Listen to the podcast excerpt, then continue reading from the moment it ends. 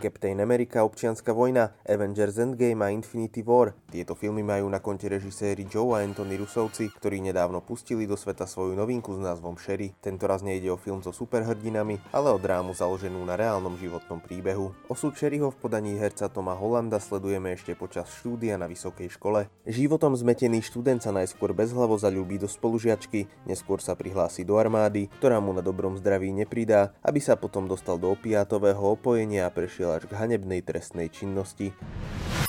Sometimes I wonder if life was wasted on me. I take all the beautiful things to heart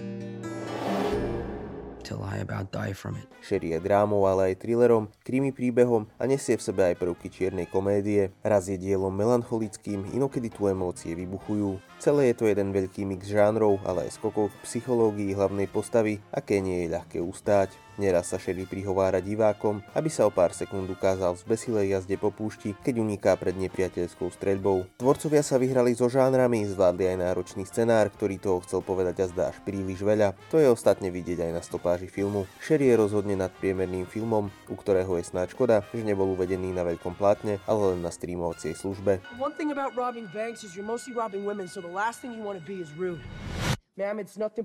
Nico Walker, autor knižnej predlohy, napísal naturalistický príbeh, ktorý dokáže strhnúť. Tom Holland v hlavnej úlohe je vynikajúci a režiséri Rusovci obstáli v skúške filmárskeho umenia. Sherry sa vám môže zdať pridlhý, ale rozhodne stojí za to dať mu šancu.